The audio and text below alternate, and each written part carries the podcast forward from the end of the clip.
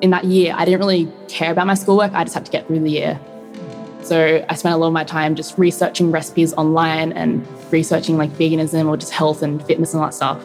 And I also started to take photos of the food I was making and just just wanted to share it because I enjoyed the photography aspect of it all. Instagram, I think I had like around maybe 10k followers when I left school. Then it kind of slowly just went up from there. I started YouTube in January 2015. With YouTube, I started with just my iPhone. For my tripod, I used a tissue box. I just stuck my phone in the tissue box. Like, I'll be truthful, like I put a lot of videos on private, especially the talking ones, because I'm just a bit embarrassed of how I was Yeah. speaking, but gotta start somewhere. I'm really grateful I'm able to do what I enjoy as, you know, a job and earn an income from that. That's Tess Begg. And this is the Proof Podcast.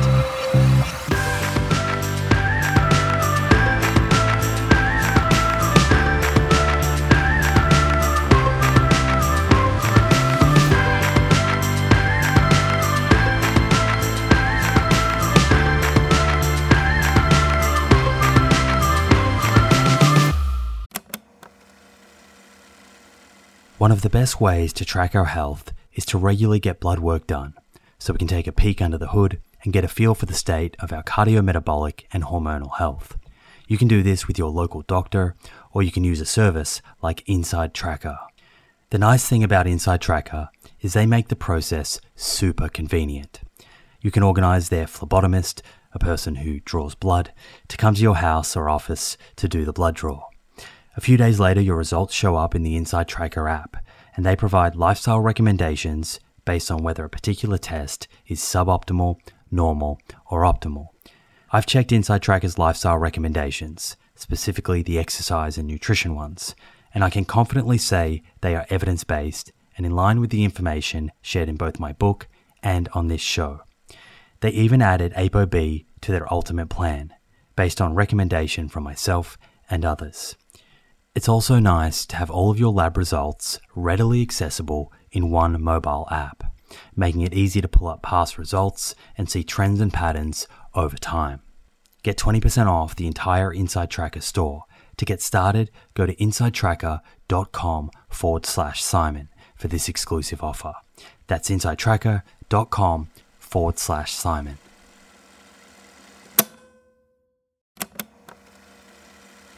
If you're a long-time listener of this show, you'll be well aware of the scientific evidence that supports a high fiber, plant rich diet for good long term health. And while I certainly believe in a food first approach, there is a role for supplements to help optimize the intake of specific nutrients and address any nutritional gaps. Enter Emil. Emil is a plant based wellness company with a series of products to help you optimize your plant based diet. Two of my favorite products being the Essential 8 multivitamin and the Optimal Omega Plus. The Essential 8 contains 8 key nutrients that plant based eaters often fall short in. And the Optimal Omega Plus contains a direct source of DHA and EPA omega 3s, same as in fish, but from algae.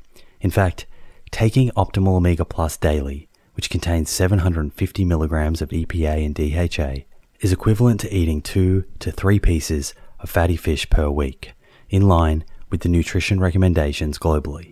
To get your Essential 8 and Optimal Omega Plus, head to theproof.com forward slash friends and follow the link which will get you an extra 10% off your first order. That's theproof.com forward slash friends.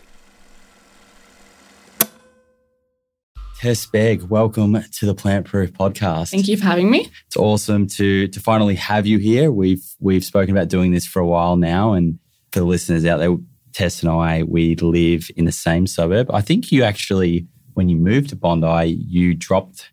What did you drop? you dropped you dropped over some acai. You had too much acai berry, so you dropped Oh, it over to, to my freezer. Because I couldn't um, get to leave the fridge off for like 24 hours or something before you move it. So, Yeah, so I, I technically I helped you move to Bondi. yeah, a bit.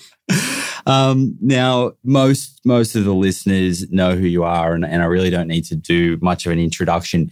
But today, the the aim from particularly from my end is to really understand how you have landed in this place where you are now, where you're only like what 20, 21? 21. So you're so young, you're so positive. You're doing such inspirational work online, and you can really see the passion that is going into the work that you're doing.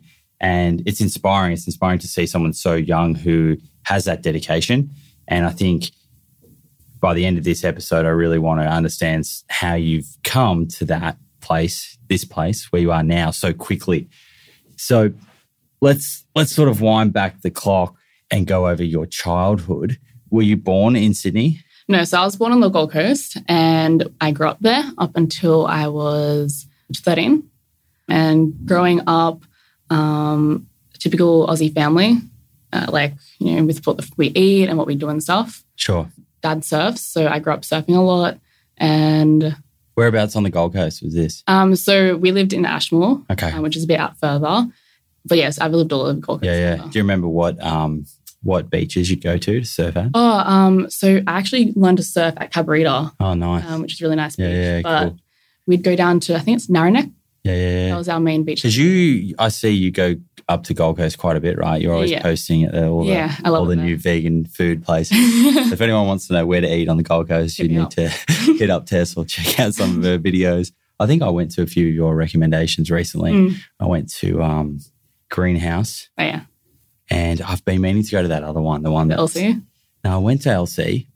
There's that place that's a little bit south of Tweed Heads. You Oh, posted familiar takeaway. familiar takeaway. It's best. Shout out to you guys. I've been meaning to come They're really come awesome. down. It looks it looks amazing. So I'll definitely be checking them out next time. Anyway, so you grew up in Gold Coast, ty- typical family, and you said typical sort of food. What what just just for the international listeners, what is a typical Australian diet growing up?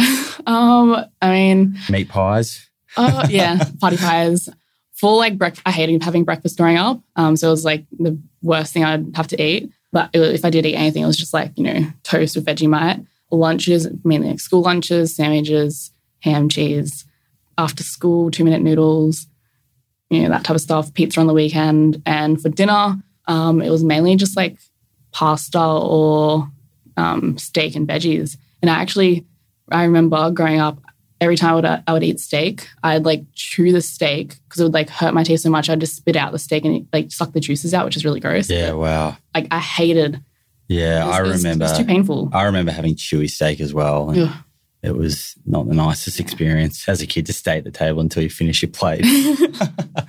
um, okay, so and and as as a kid and you're eating these meals, Mm. um, we'll, we'll no doubt touch on on a lot of your passions later on. But you're definitely very passionate about animals, and you Mm. post a lot about animals. And I know you have a dog. We spoke about Yeah.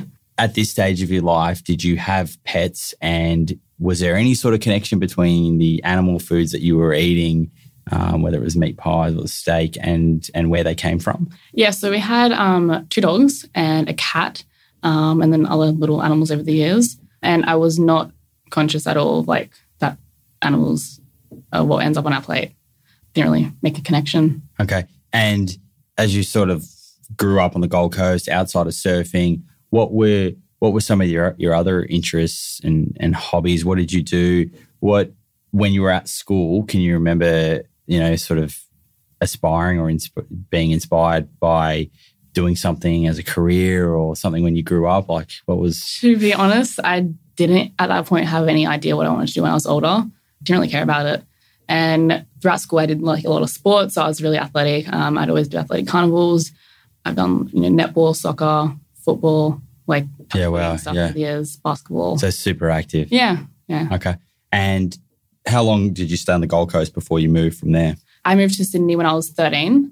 Basically, my parents split up when I was around like 10. And over the next couple of years, it was, you know, a bit of, Bit tricky. Yeah, yeah. Um, Yeah, I mean, when when I was when I was ten, my parents split up as well. So I know it can be uh, it can be tricky, particularly as a ten year old, to to deal. You know, whether there's politics or new relationships, things yeah, like yeah. that. So it's, it was it's hard it to was- it deal with. Mainly like the the new relationships that were a bit um, unstable. Yeah, And for me, it was just moving back and forward between my parents Yeah. a lot. It was just got too much. So when I had the opportunity to move to my grandparents, um, which what happened, I took it because I, I was just open to some new, stability. new start. Um, and also around ending primary school, hanging out hanging out with the wrong people, going to the wrong crowd. Yeah, wow. As a as a as a what twelve year old? Oh, year old, yeah. was- When you say wrong crowd, like what do we what do I'm trying to picture this.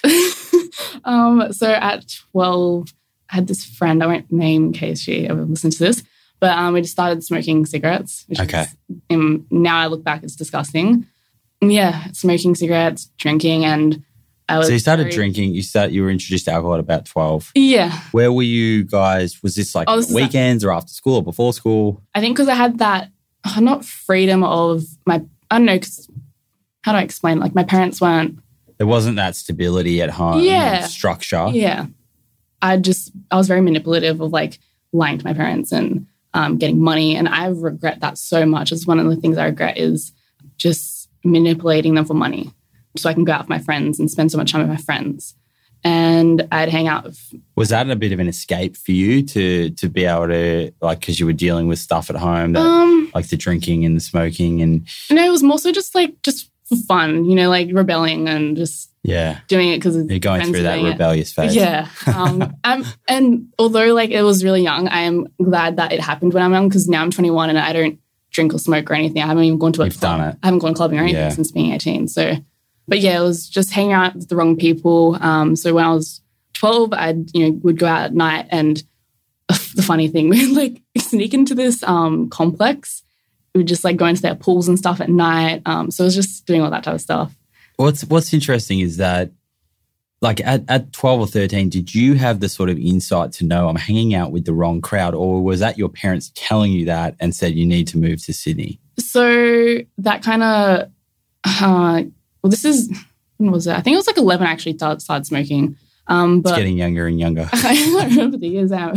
Um, I think it was at the time to move to Sydney, it was me being aware that I'm hanging out with the wrong people. But when I was in the doing it all, I didn't really. yeah, because presumably they were some of your closest friends, right? Yeah.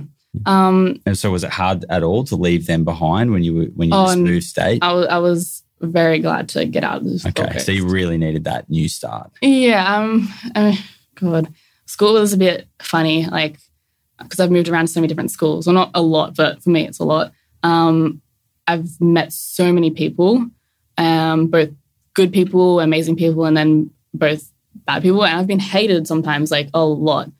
What what would how would you describe yourself as a student? Were you were you quiet? were you a troublemaker?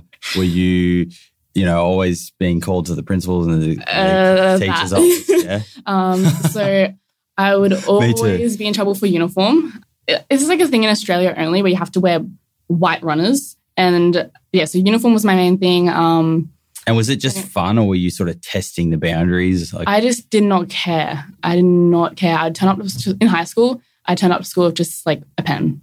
I never bought textbooks or anything. And like you know, in later days, like a laptop only. So I, do you look back on that now and think, like, why was I doing that? Or or I, I know. I just, I just, I just didn't care. I mean, at the same time, I look back and like the, recently, I've had to kind of go dig into math more. I'm like, I wish I listened in school, but at the same time, I probably would have remembered. do you, do you think that the that sort of traditional school structure wasn't really suited to you, who you are? Uh, not really. I mean, I did I did love um some subjects. So my favorite subjects in school was hospitality or like food tech, multimedia, and woodwork. So I loved like in the younger years, woodwork's my favorite. creative Yeah. sort of things. Yeah, Yeah, yeah, because it it sounds like you're you would be really suited to a more of a you know creative based Yeah. school than like Yeah. a really strict structure. yeah. Yeah. Uh, but it's just it's interesting that there are different options for different people, particularly now. I mean, there's I had um, Suzy Cameron on the show. She was talking about a school that she Mm. set up in America, Muse, which is is kind of what we're talking about. Is a little bit different to a traditional school. Okay, so you moved to Sydney, and you, you, you really you, you needed to sort of get away from from what your your previous life a little bit. Yeah. the, school. What was the the new new school like that you went to, and was it was it hard to make new friends? Did you jump straight into year seven? So, also basically, I finished up primary school on the Gold Coast in year seven, and then because I moved to like Tweed Heads, which is in New South Wales, I ended up going to year seven again because that's primary uh, high school there. And then when I moved back to the Gold Coast, I went into year eight, and then went to high school in Sydney, Okay. year eight. So yeah, so you have jumped around a bit. yeah, um, and I went to a Catholic primary school. Then I went to a Catholic high school in Tweed, and then I went to a state school in Southport, and then when I went to Sydney, I went to an all girls school.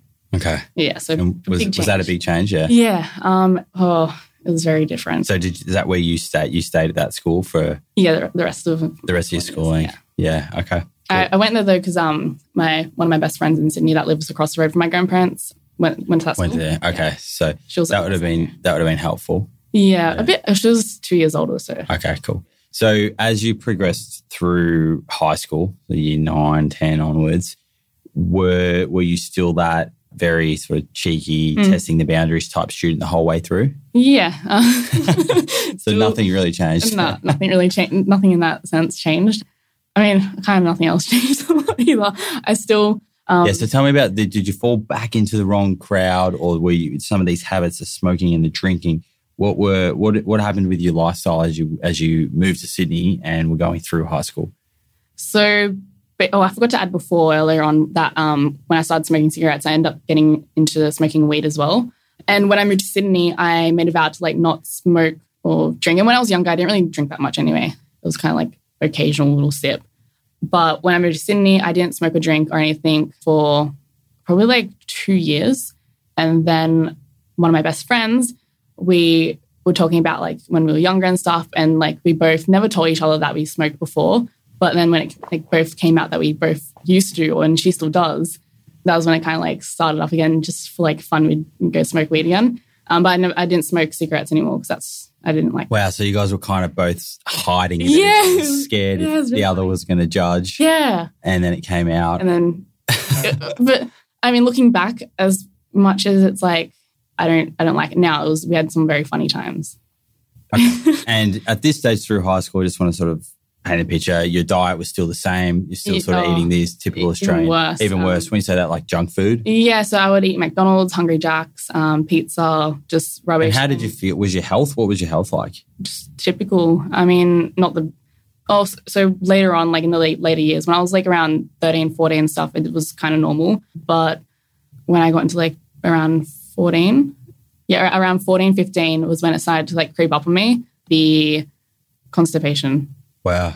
And Really? yeah, digestion and everything. Just really, And was that something that you you had to go see professionals for, or were you just sort of keeping it to yourself? So with that, I didn't go and see anyone about it. it but I just tried everything under the sun that you can buy over the counter. Um, What, like laxatives? or- yeah, and they just made everything worse. Like I felt like everything that I was doing to help was just piling up and making it worse. And that kind of just, yeah, that was horrible. Okay. And I mean, we, we were speaking about what you were eating at this time. We spoke about smoking and drinking. You're, you're living with your grandparents at this Yeah. this time of your life. Were they aware of this, of what you were sort of getting up to, and what did they Mm. think about it? Like, what, were, what what's their influence like been on you? I said they're really lovely people, but I was very good at being sneaky. And growing up, um, my parents did not know when I was younger that I was smoking and drinking, whatever. And my grandparents did not know either. And I, I was a real, I was a real shithead to them and my parents over the years. And now that I am older, I'm able to look back and acknowledge that I was, you know, being being Yeah, yeah. bitchy. Is that like so- a conversation that you ever had with them to say Um, like, oh, I'm not sure how you put up with me when I was younger? Or, Kind of over the years, but I haven't really like full, full on conversation about it. yeah, yeah. Um, Maybe, maybe in the future. Yeah. yeah, but I'm or just yeah, looking back, I was very very rude over the years, I guess. Yeah. So you, so you sort of, you didn't feel amazing. You were in your, I guess, your later, moving towards your later sort of teenage years. Yeah, so Did you, did you get on top of the digestion issues before you made a significant change to your diet? How did that sort of journey go? so basically I'll tell the storyline of how it kind of went was I we, we were smoking and stuff, weed every now and then. I was going out to parties and stuff, um, drinking and everything. And then in Are we a big drinker? no no no no no. Like a lightweight, a goose, yeah, the cheapest you can get. Oh, which is cask wine. Yeah. Yeah. Okay. for those that aren't Aussie. And in, I think it was like April in 2014, we went out to smoke in Wada Park. And this night is what literally changed me forever. April 2014. I think it was April, April or June. And um, so we're sitting at the park and we're smoking. Um, and I held the smoke in for too long. And that kind of just, if you smoke, you probably know what greening out is. And it was just a horrible trip from there. So I'm just looking into the distance and literally everything's starting to like, like a cloud just came over me. And I was talking and my friend and like words were coming out faster than how I was thinking. It was just complete craziness in my brain. Um, I was just freaking out. I was like, I want to go to hospital. Like, just take me somewhere. Like, I don't want to be here anymore. Complete, you know, freak out. And she was just like, okay, we'll go back home. We'll go back home. I couldn't even walk properly. Like, my arm was just being, I don't know, I was just being complete weirdo. Mm. And then we get back home, and that night felt like it went for days. Wow. Um, it was just crazy and it was it was really weird. Like at one point, I was saying like it was like my brain was like split personality for a second of like I was saying really horrible things, and then like I'd go back to saying like, wait, I don't mean those things. Like, what am I saying? And the funniest thing is, I have a video of that night of me saying I need to change what I'm like what I'm doing. I need to change like everything I'm doing. I have that video. It's like it's, it's Still got it now. yeah. Wow. It's like crazy to look back that. Do you, do you go back and watch it? Uh, I don't have it on my phone. Have you shown it? Have you shown it to Jonah? I think I have maybe.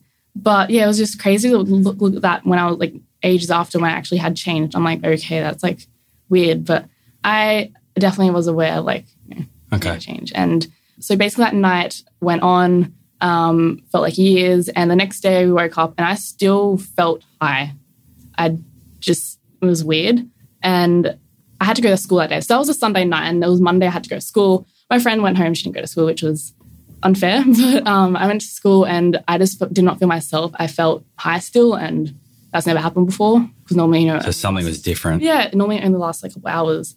Yeah, I felt weird the whole day. And then I ended up going home. I still felt very, basically, to explain it, it was just so now that like what I knew what it is, um, I had depersonalization or derealization. Um, it's when you feel like really alienated and just in a like, dream. Um, and it can, so weed doesn't cause it, but it can trigger it. So if you have like underlying issues or whatever, substances can like trigger it. Dig like, it up make Yeah. it make it or even real. like you know traumatic events and stuff can Mm. cause it so um it is a thing and so is that something you had to work? Do you work through by yourself, or did you? Did someone help you? so that was something i And how long did it myself. last? so basically um on the second day of me like experiencing it i end up like calling my dad and calling my sister and just like crying like what the hell um and he was like you know that's the unfortunate thing that can happen sometimes blah blah blah and from there like i just kind of he told he actually told me to focus on eating a healthier This was your dad. Yeah, Yeah. drinking plenty of water um, to just detox your body, like kind of just you know get whatever like you know and try and get the balance back. yeah, Yeah. Um, and sweat it out as well. So in my head, I was like, okay, um, what am I going to do? Like, I need to do something because I'm just I'm sick of because basically like depersonalization, you just feel like in a dream. You don't feel like you're in reality. You're just looking at yourself from an outside's perspective. Perspective and looking in the mirror, I just did not kind of know who I was. It was just really scary. I So you lost really that sense of identity. Yeah, I just felt very alone and scared. And then once my dad told me like to, you know like sweat it out and try and do something, I was like, okay, I'm sick of feeling alone by myself all the time. I need to do something. So I thought, okay, I'll do yoga. And I was thinking, oh, yoga isn't really for me. Then I joined the gym, and from there, that's kind of where it went uphill and like started being positive. So this is about 2014. Yeah, so I joined the gym in June 2014. Yeah. Um, and once I started to join the gym, I kind of just felt a bit better, but still every now and then I would, it would like kind of hit me like the, the feeling of like being in a dream. Uh, there was this YouTuber I watched, his videos are very old. I think it's like Harris Harrington. Yeah. His videos are very helpful in understanding just like what DP is. And watching his videos kind of like explained, you know, what, like What you were react- experiencing. Yeah, and like how to react to it and just acknowledge that you're still sane and you're in reality. It's just not feeling. And I guess it was comforting to realize that it was something that other people had gone through and Yeah. experienced. I actually, um, I did have a video on YouTube earlier on explaining what happened, like this story, and it was crazy to have so many people comment saying this they've experienced the same thing. yeah, wow. Yeah. So once I joined the gym, exercising and stuff, I did a lot of the gym classes just to be around people, and kind of from there it went went uphill. Okay. And what was your, were you looking at your nutrition? So as you were going through the gym and making changes and like getting fit physically, were you changing things on your plate? So the funny thing with this story is that earlier on in the year when Essena O'Neill was popping, if you do you remember? yeah. Yeah, yeah, yeah. Um, I came across her Instagram. I was like, vegans, like what the heck, so stupid. But it, it kind of stuck with me the the videos I saw and everything. And then I think I was in school and So was that two? That was 2014 That was when when beginning. Essena started putting content Oh, she- around then, or before. Before, but that was, I saw it in 2014. because she went offline, right? Yeah. she's gone offline. Oh yeah, yeah, very long time ago. Yeah, And in school one day on Tumblr, I came across a video of cows like going around on their the what is it? Not carousel, but is that what it is? Like in their crates to get milked. okay, yeah. Um, and Yep. then another thing of like chickens getting swept up into like this machine to go get you know killed and stuff. Chopped up like the male chickens, the chicks, Oh the male chickens. no, chicks. this was like chickens in their pen and In the machines pen, coming up yeah. to like just sweep them up. Yeah, okay. And I saw that and I was just like very okay. This still, Okay. yeah, it's a bit weird. it's confronting. but I didn't still make the the whole click of you know I need to change what I'm eating.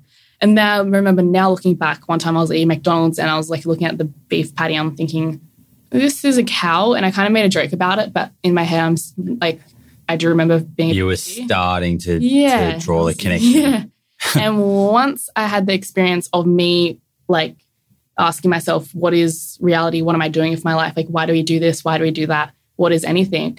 I started to really question, okay, what am I eating? Why am I eating this? This is an animal. And then when I started to come across like, I think it's, is it Aussie Farms and Animals Australia? I'm watching all like the videos on the chickens and everything, just seeing a lot of animals. I just kind of looked into their eyes and I thought, okay, like these animals like look back into your eyes always like they they are someone, not just food. And from there just made the Change that whole perspective. yeah, definitely. And were you left then thinking, okay, is it healthy to take this out of my diet? Like, can, how am I going to do it? once I like came to the like realization that animals are someone, not something, I went like pescatarian. And it kind of all tied in because I wanted to eat healthy for the gym, so you're eating more smoothies and fruit and stuff. And then also me realizing like animals and everything. Pescatarian, and then a couple months later, I went vegetarian. Um, and I didn't really think of like the is it bad for me to take these things out of my diet um, because I actually remember in school I spent my time in school at this point just sitting on my computer researching about this stuff. I remember coming across dairy, how it's like not you know like how it leaches calcium from your bones and whatever. Yeah, because 2014, you- what you were, you were in like year 10 or something. Yeah, yeah. So you were doing this at during high school. yeah. What were your friends thinking? Oh, also in high school at this point, I just kind of like kept to myself. I didn't really want to talk to anyone, so I just like sat by myself literally all the time. And I mean, I still had like a few friends here and there, but So people weren't really aware of these changes that you were making so much. Eventually people were aware because they start like when I started to post when I went vegan eventually started to post on my Instagram and stuff. They all like thought the food was very interesting and Okay, so wanted- people were curious. yeah, and they wanted me to actually bring the raw desserts. Okay, to me and wow. everything, So it was a positive Yeah, experience. yeah, it was. Yeah. Okay. If you've tuned in to the many episodes I've done focusing on cardiovascular disease, the leading cause of death globally, you'll be well aware that ApoB is a better biomarker for measuring our risk of having a heart attack or stroke than LDL cholesterol. The only problem is that not every pathology lab is set up to test ApoB levels.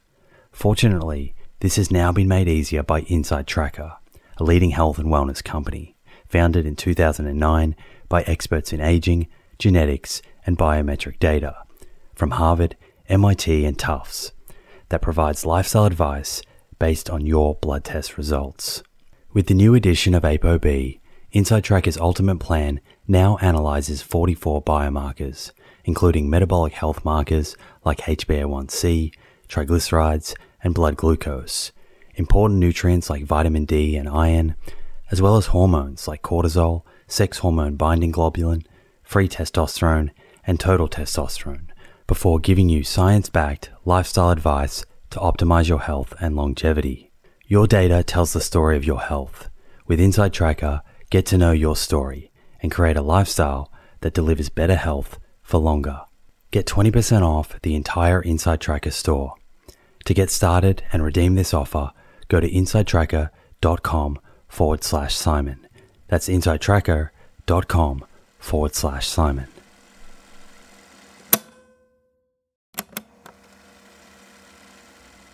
Hey friends, the scientific evidence on lifestyle habits that lead to longevity is clear. Now it's time to put this knowledge into action. I'm excited to announce the Living Proof Longevity Challenge, a 12 week program to build evidence based lifestyle habits to optimize longevity. My team and I have transformed over hundreds of hours of conversations with experts on aging, nutrition, and exercise into a life changing 12 week program that will challenge you to develop habits that lead to a longer, better life. This is a unique opportunity to gather health data about yourself that has the potential to change your life for the better. You'll start by testing 10 longevity biomarkers that tell the truth about where your longevity stands right now, today. Following that, you'll get a personalized longevity score to guide your 12 weeks of habit building that will boost your score and improve your biomarkers for the better.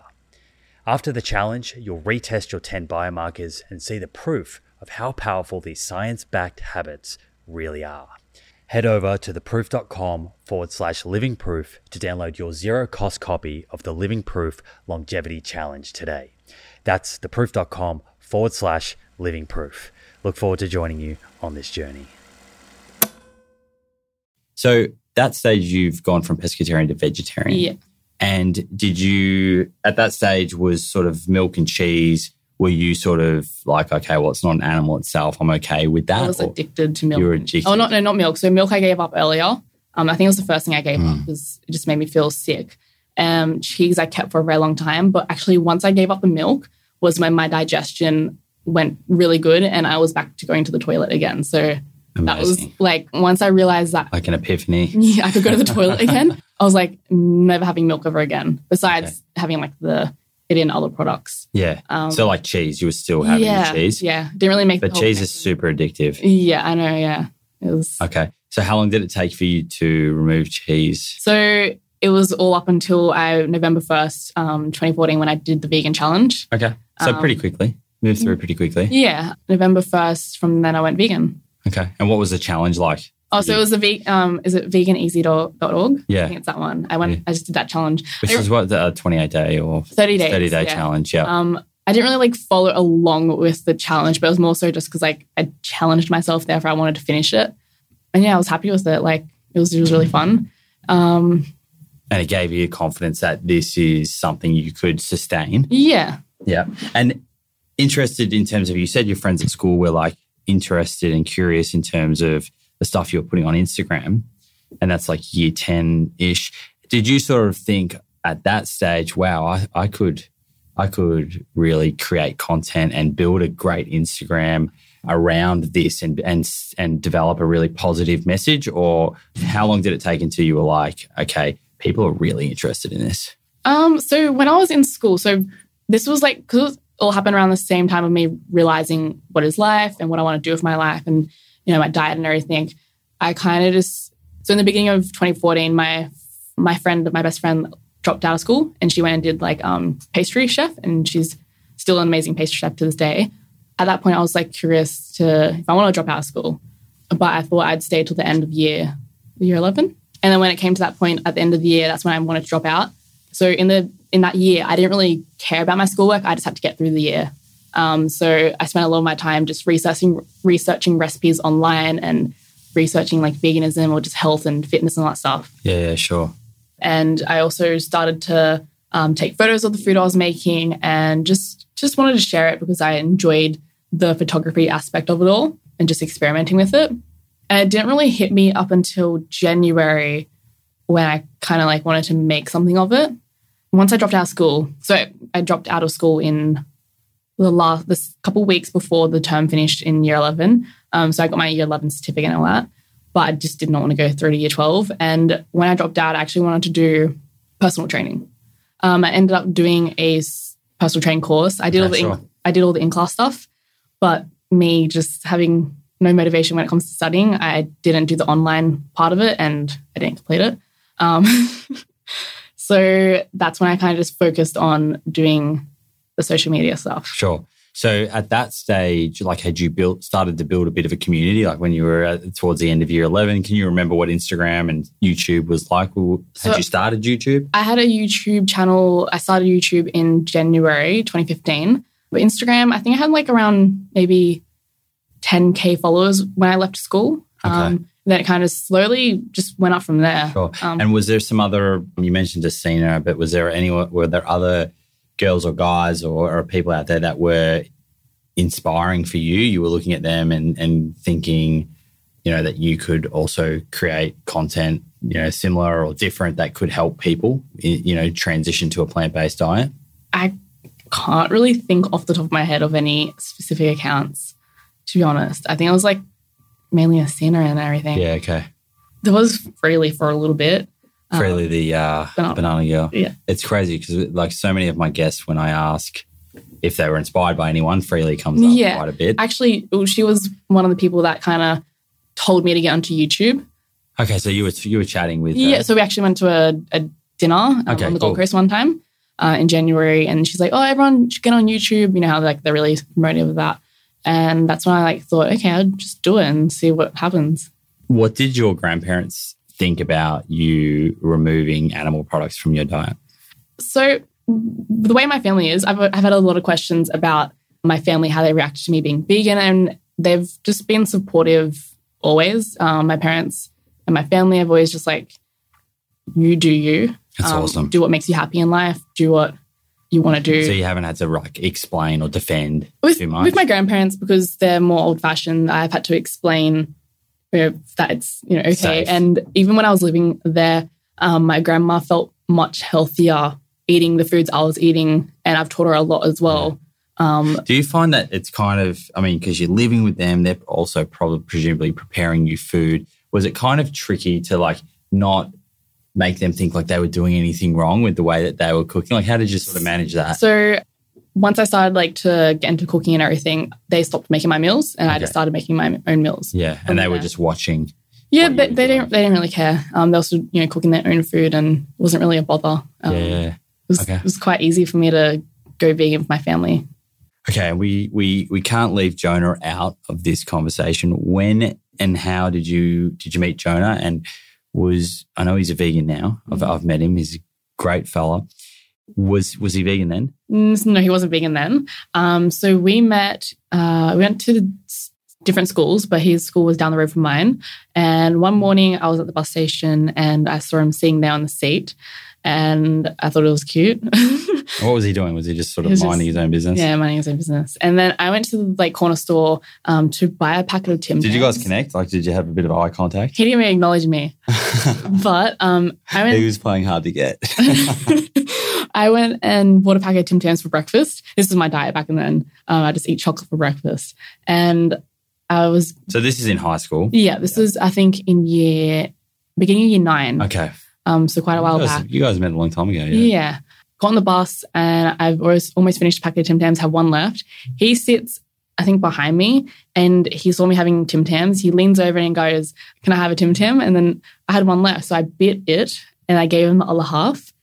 And that was it. And in, in, in his head, he was just like, wants a Tim Tam. I, like now he told me he's, he's one of the Tim Tam. But in me, my eye, I was like, oh my God, like he asked for a Tim That Tam. was his. Yeah. That was him breaking the ice. um, and so he- he took a Tim Tam. yeah, and then that was it. And he didn't give me his name or anything, but I went onto Facebook, Wow, did my stalking, and I just went through someone else's friends that I thought maybe would have him on there. I found him, added him, and he was just like, now that you told me, he was like, what the heck? How did you even find me? Like, you know, I didn't even give you any details. And then I added him, and we just kind of became friends from there.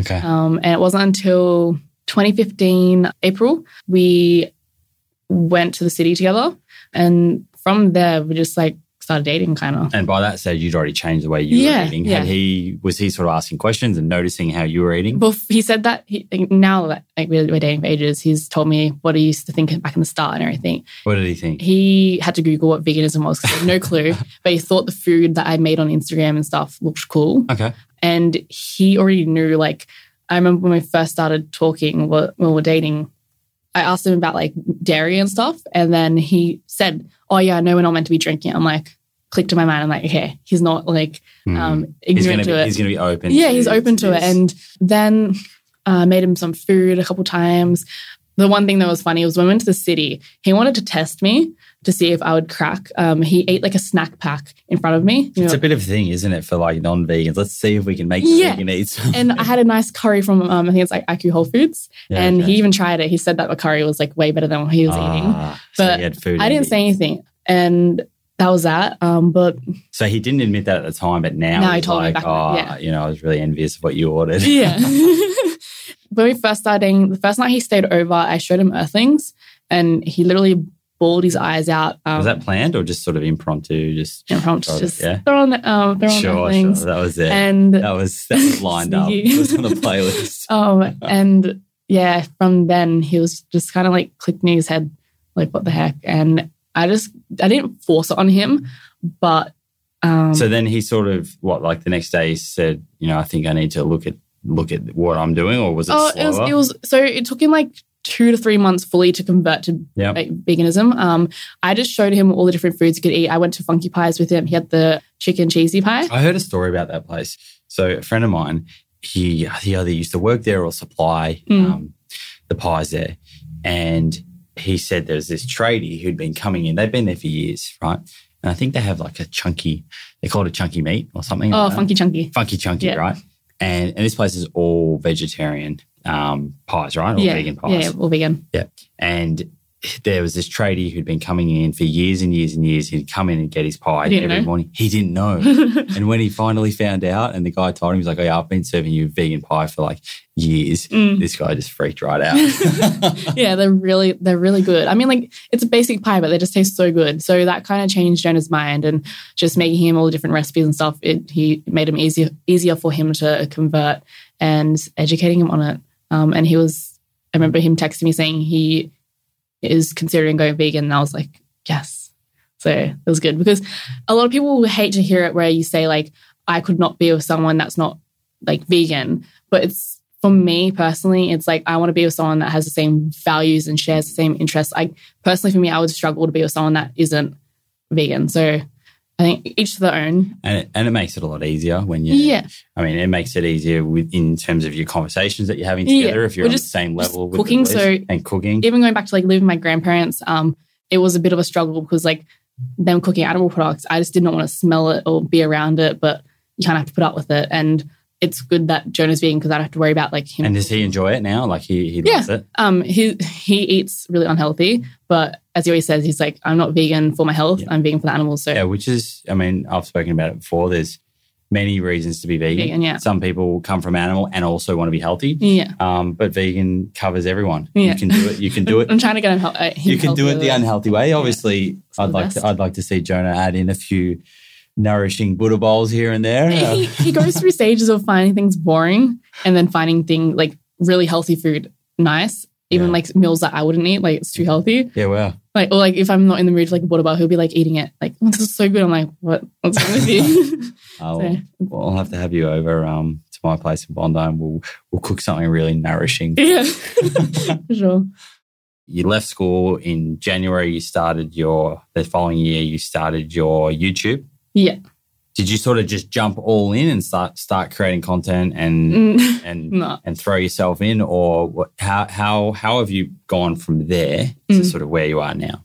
So with YouTube, I started with just my iPhone.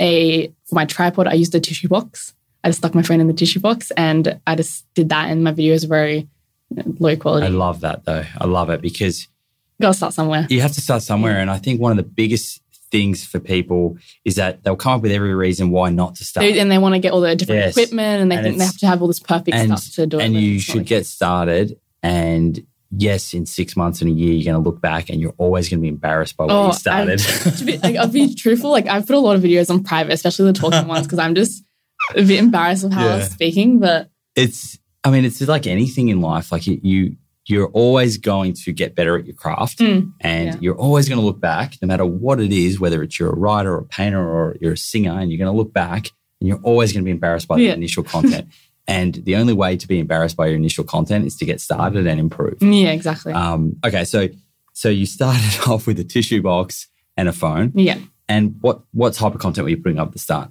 just what I eat in a day. Okay, So, what I what, yeah. what- and and what were you eating in a day? Oh, if you go think back to the very first time, I was just like, so when I first went vegan, it was mainly just how I'm. I still eat the same pretty much.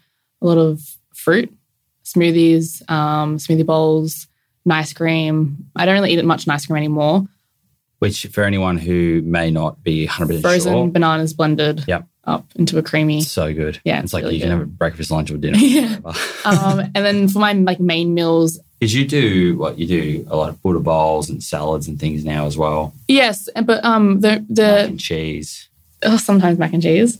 What I was eating in the beginning though was a lot of things that I put into my ebook. So it was just like a lot of experimental foods, veggie patties. Um, I ate a lot of potatoes, rice, beans, um, greens, salads. So relatively simple stuff. Yeah, it really simple. Um, like stir fries. I loved stir fries, curries, uh, sushi.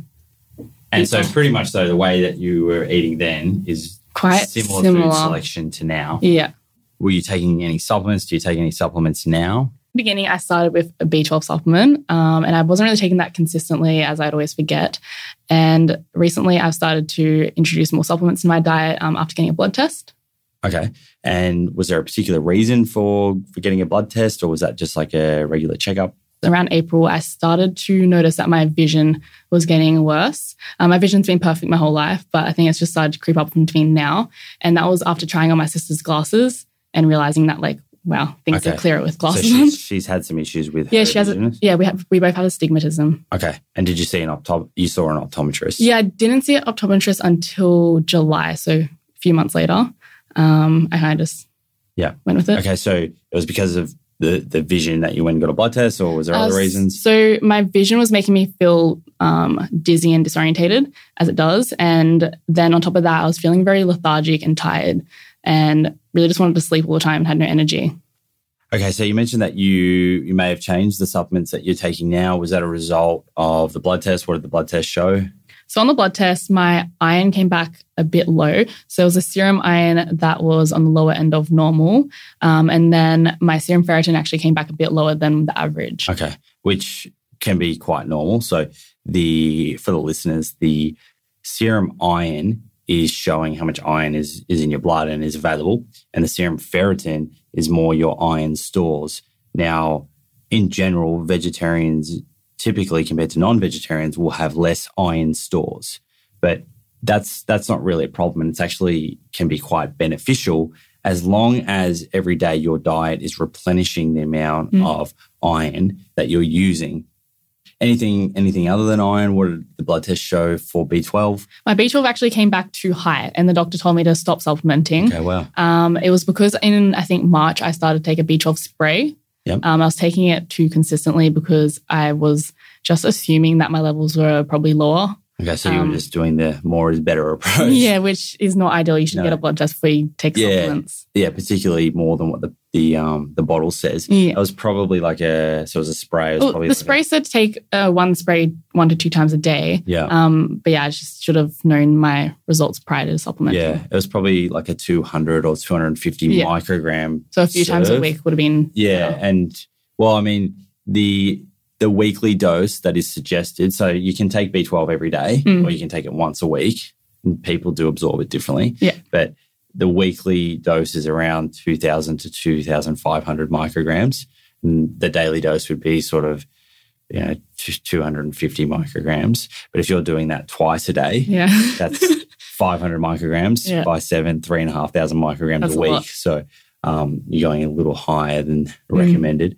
Okay, so that's B12. Anything else? uh, iodine. iodine. Iodine. Okay, cool. So what what did it show for iodine? Um, it was a very low, kind of. Okay, and for the listeners again, so iodine is found in sea vegetables like wakame, nori, Yeah. dulse flakes. It's also in iodized salt. which I don't have. don't have. Yeah. Yeah. So, so bit of background: the United States and I, and I believe Australia brought out iodized salt Yeah. because a large portion of the general public were actually deficient in iodine, and iodine is very important for our thyroid and proper functioning of the thyroid. So, what off the back was there anything any other sort of unusual findings? No, that was quite quite it, really. Okay. And off the back of that, did you then set up a plan with your sort of health professional to make any changes to your diet? So after I got the blood test results, I really just went home and researched the heck out of it all, um, just so I could have a better understanding. Because I was when the doctor told me you have low iron, um, I just kind of freaked out and like wanted to get on top of it.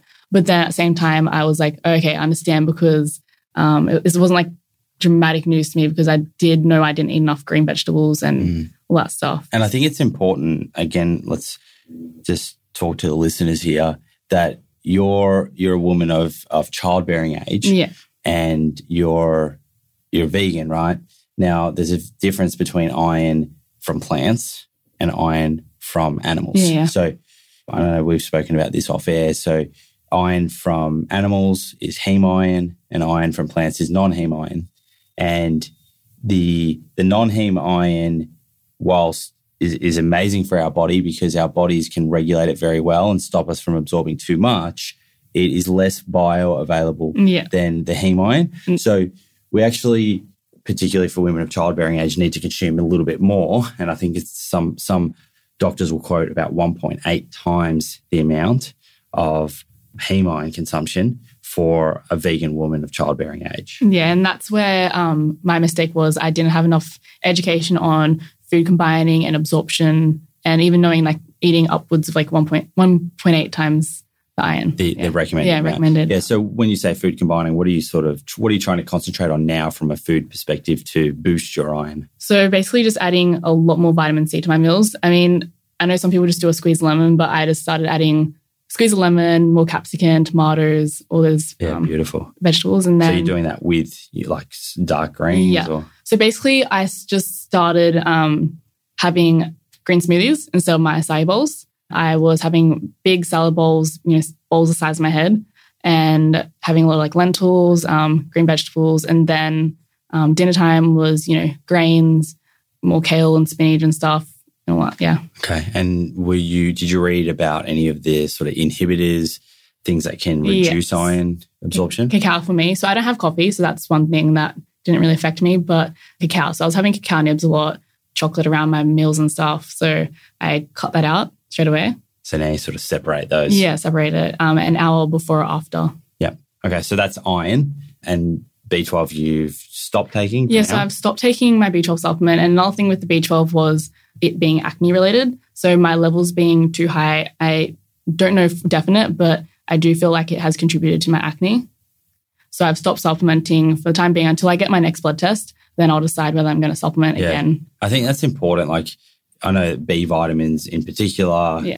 Some people do have some some issues with them and their skin. Mm. But like going back to the earlier point of more is not always better. Yeah. So like if your blood test is showing something's way too high, work Mm. with your health practitioner to get it back into Yeah.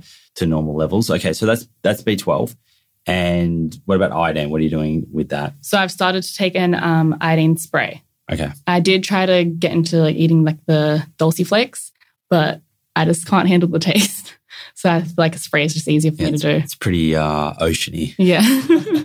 So I think with uh, with iodine, I think it's a it's a small amount anyway. It's like Yeah. 150 micrograms a day, yeah. a day, and it's a little bit more important. And I think you need a little bit more if you're pregnant. Mm. So I think in the states it's around 250 micrograms a day. In Australia, around 220 micrograms a day. But either way, it's a, it's a fairly small amount that you need per day. Okay, so I mean, you've made all of those changes. Yeah. Have you? How are you feeling? You know, physically and mentally yourself since making those changes. So originally, like I think a few weeks after I got a blood test, I actually went and saw a naturopath to kind of just get a second opinion and a bit more guidance. And she recommended, well, I took my blood test to her and she recommended a few other things to take. And a few other things I bought prior to seeing her as well um, was a probiotic, which helps with um, the gut and absorption. And then also magnesium, which has been a big game changer for me, as magnesium is important for creating energy and then also regulating your nervous system. And it's helped me as I was experiencing a bit of anxiety related issues, um, especially when training, getting my heart rate up. And then once finding, so it's all kind of happened around the same time. So I was experiencing that. And then when I had my blood test results and finding out that, you know, maybe my iron's a bit low, and then also my vision is kind of not as good, it was just creating more anxiety. So I need, I, I was on edge a lot.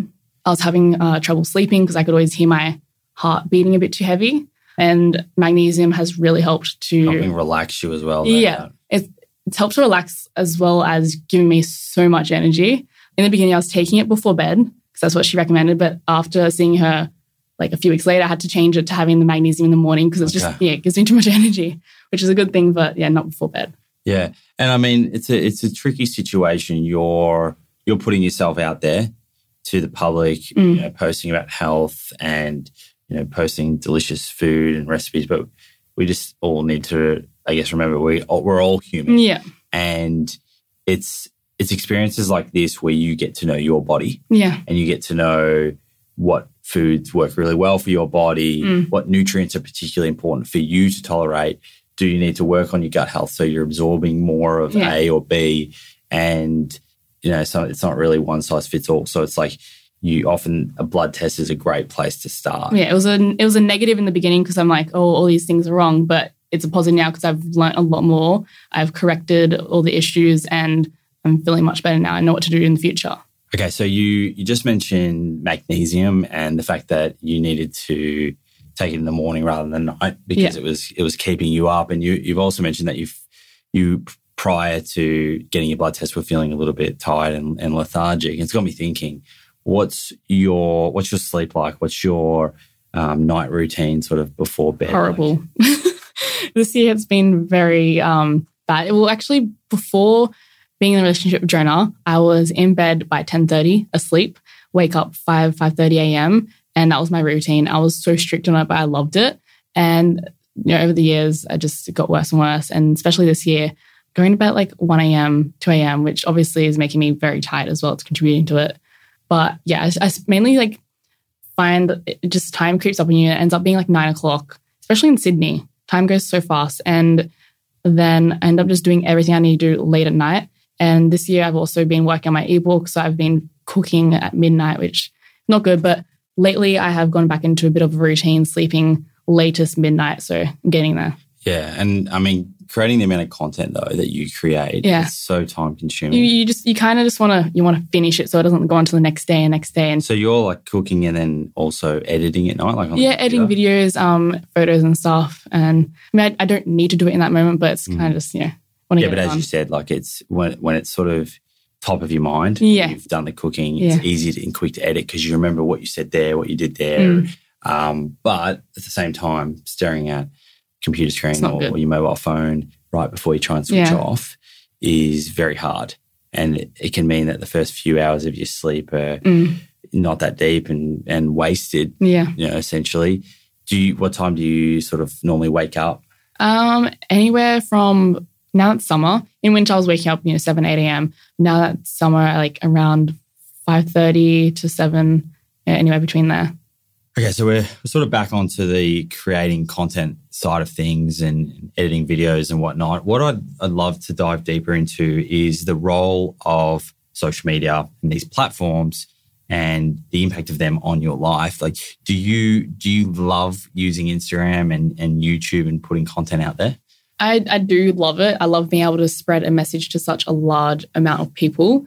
And I love being able to share. So, my focus always has been on food and fitness. I love being able to share what I personally do in hopes to inspire people to be healthier and more active. And is there are there are there parts of social media that you find hard to deal with or taxing or like how how do you separate how do you go about separating social media and this this completely you know, this completely 24/7 world that's on your phone how do you separate that from your social life time with Jonah with friends family how do you, how do you switch off and balance that to be honest, it's it can be a bit tricky. I don't really put too much thought to it.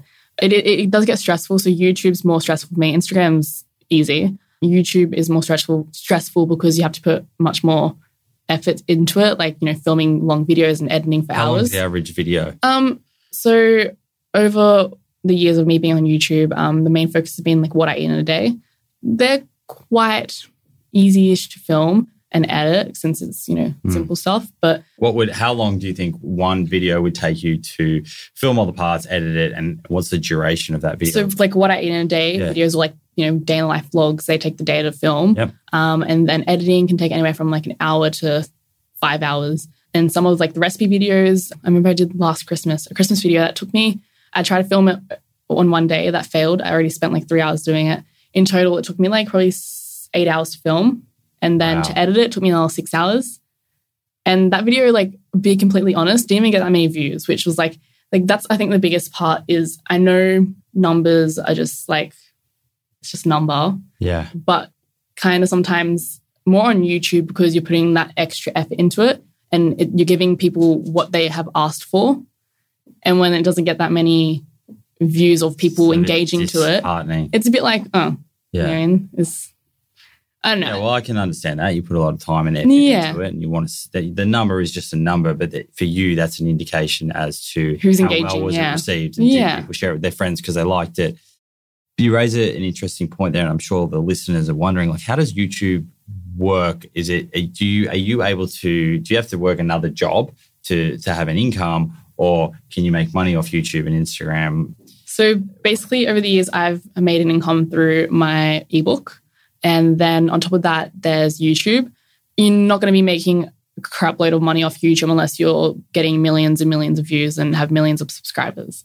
So it's essentially just free content that you're putting out there. And In, in a way, and then you get you get main like mainly the income through sponsored videos. yeah, Um, sure. But you don't want to do too many sponsored videos, otherwise people just don't want to watch it. So that's like the tricky part is because it looks a little contrived and a little bit like people don't like it. Yeah. It's, yeah, it's, It depends Look who- as authentic, I guess. Yeah. It, it depends who your audience is, though, I guess.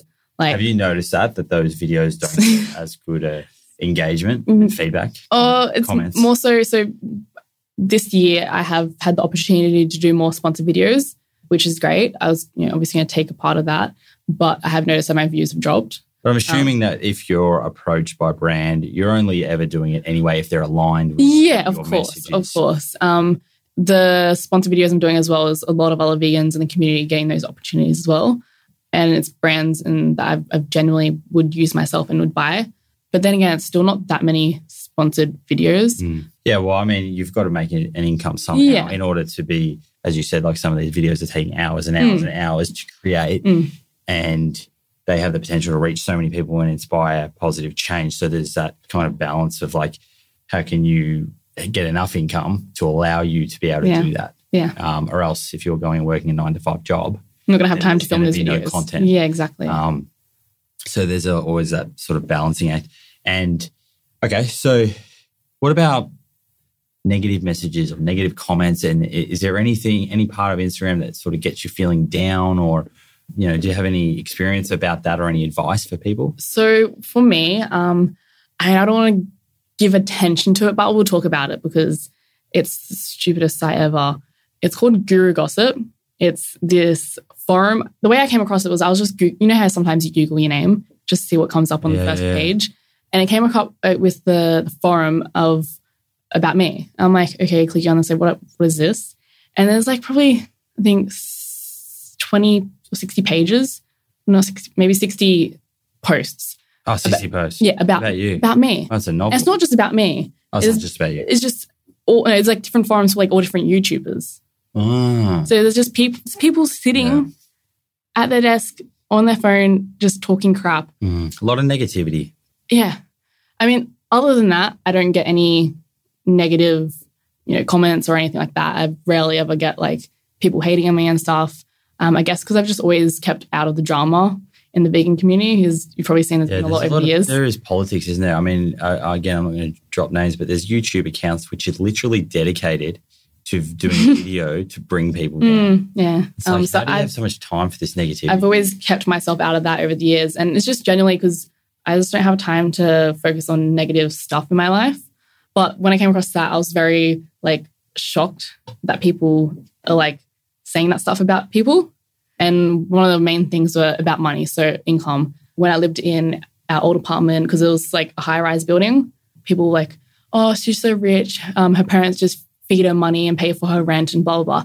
Since I moved out of like, my grandparents from when I was 18, I haven't asked for a cent from anyone. I'm grateful I've been able to support myself from turning 18. People can really type whatever they want on the on the internet, Yeah. and unfortunately, once it's posted, it's there for everyone Yeah. to read. I think the key message there is like to like you don't just assume. yeah, don't. I mean, from their end, don't assume. Yeah. great, but ultimately, there's always going to be someone who can say something negative. Yeah, yeah, I know that. And, yeah. and like you said, you just have to to Avoid it. as soon as you realize Yeah. that and you don't let it affect you, Yeah. and you stick to having a positive mind frame, Yeah. which is what you're talking Yeah. about, then you just move on. Mm. You concentrate on the 99.9% of your community Yeah. who are loving your content, are inspired by it, and they're all going off and making positive change. Yeah, exactly. Okay, So that negative part is just part and parcel with putting yourself out there. Yeah. And the part about, I mean, particularly in Australia, there's a thing called tall poppy syndrome. You heard of that?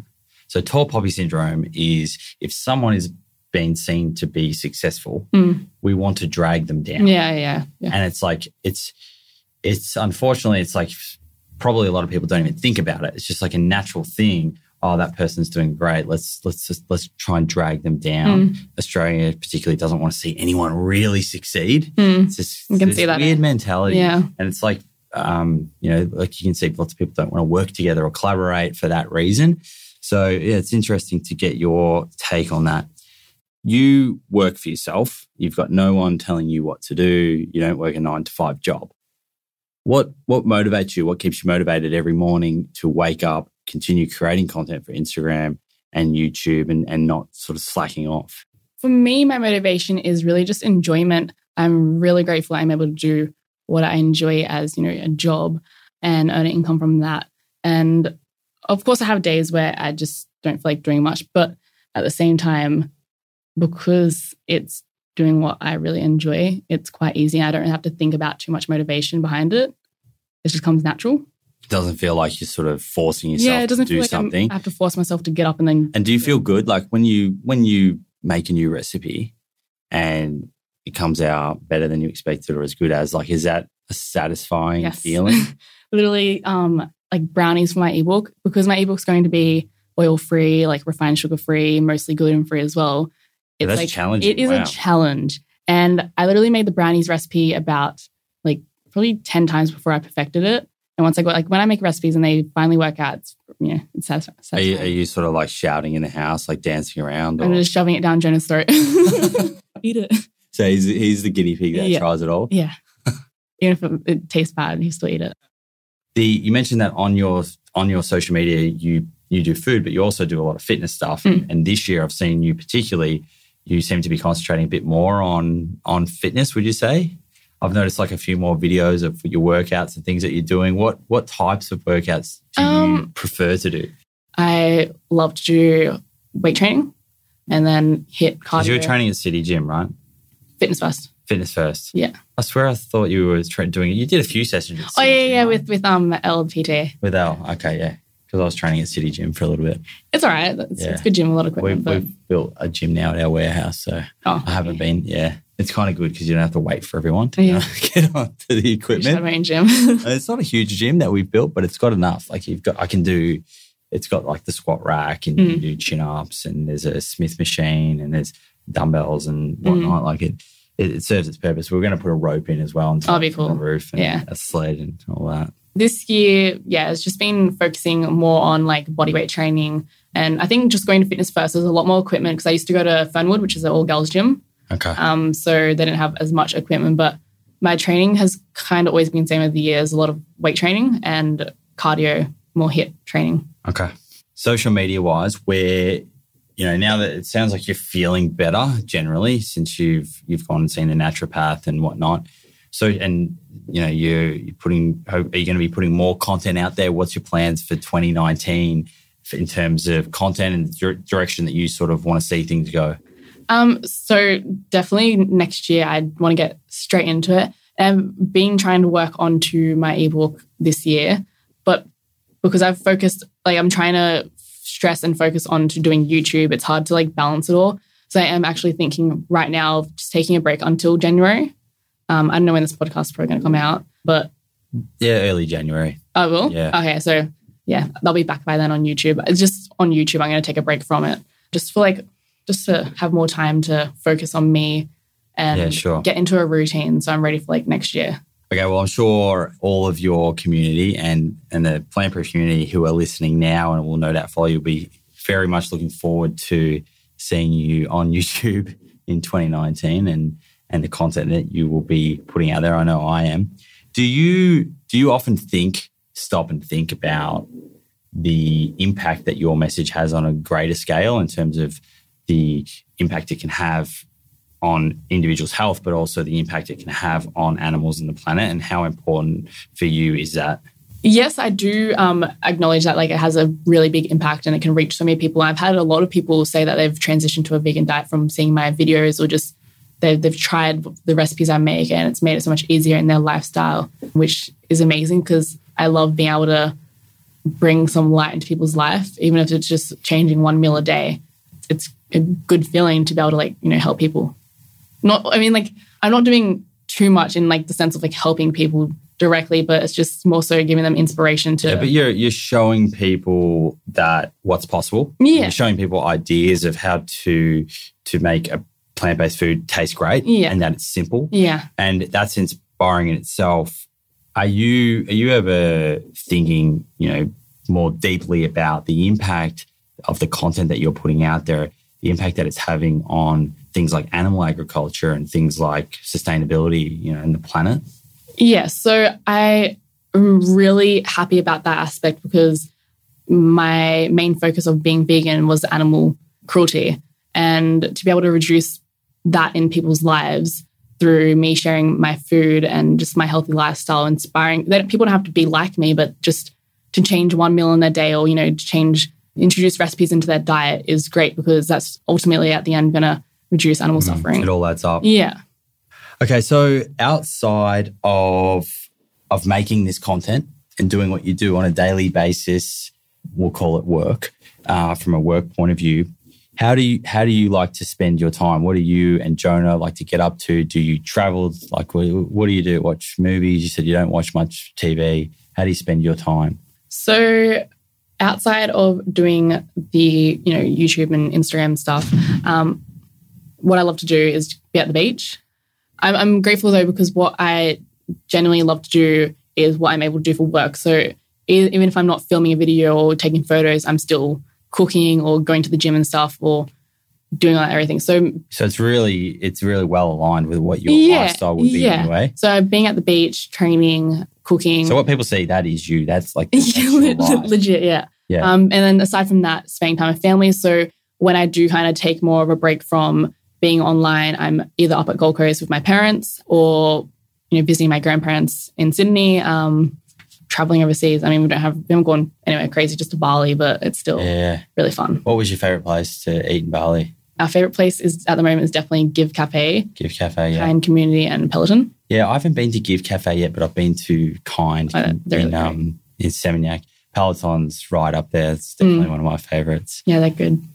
Okay, so if if anyone listening is is traveling to Bondi or to Sydney, where where would you recommend in Sydney that they they go and check out to to enjoy some nice food? In Sydney, we really love Kindness Cafe.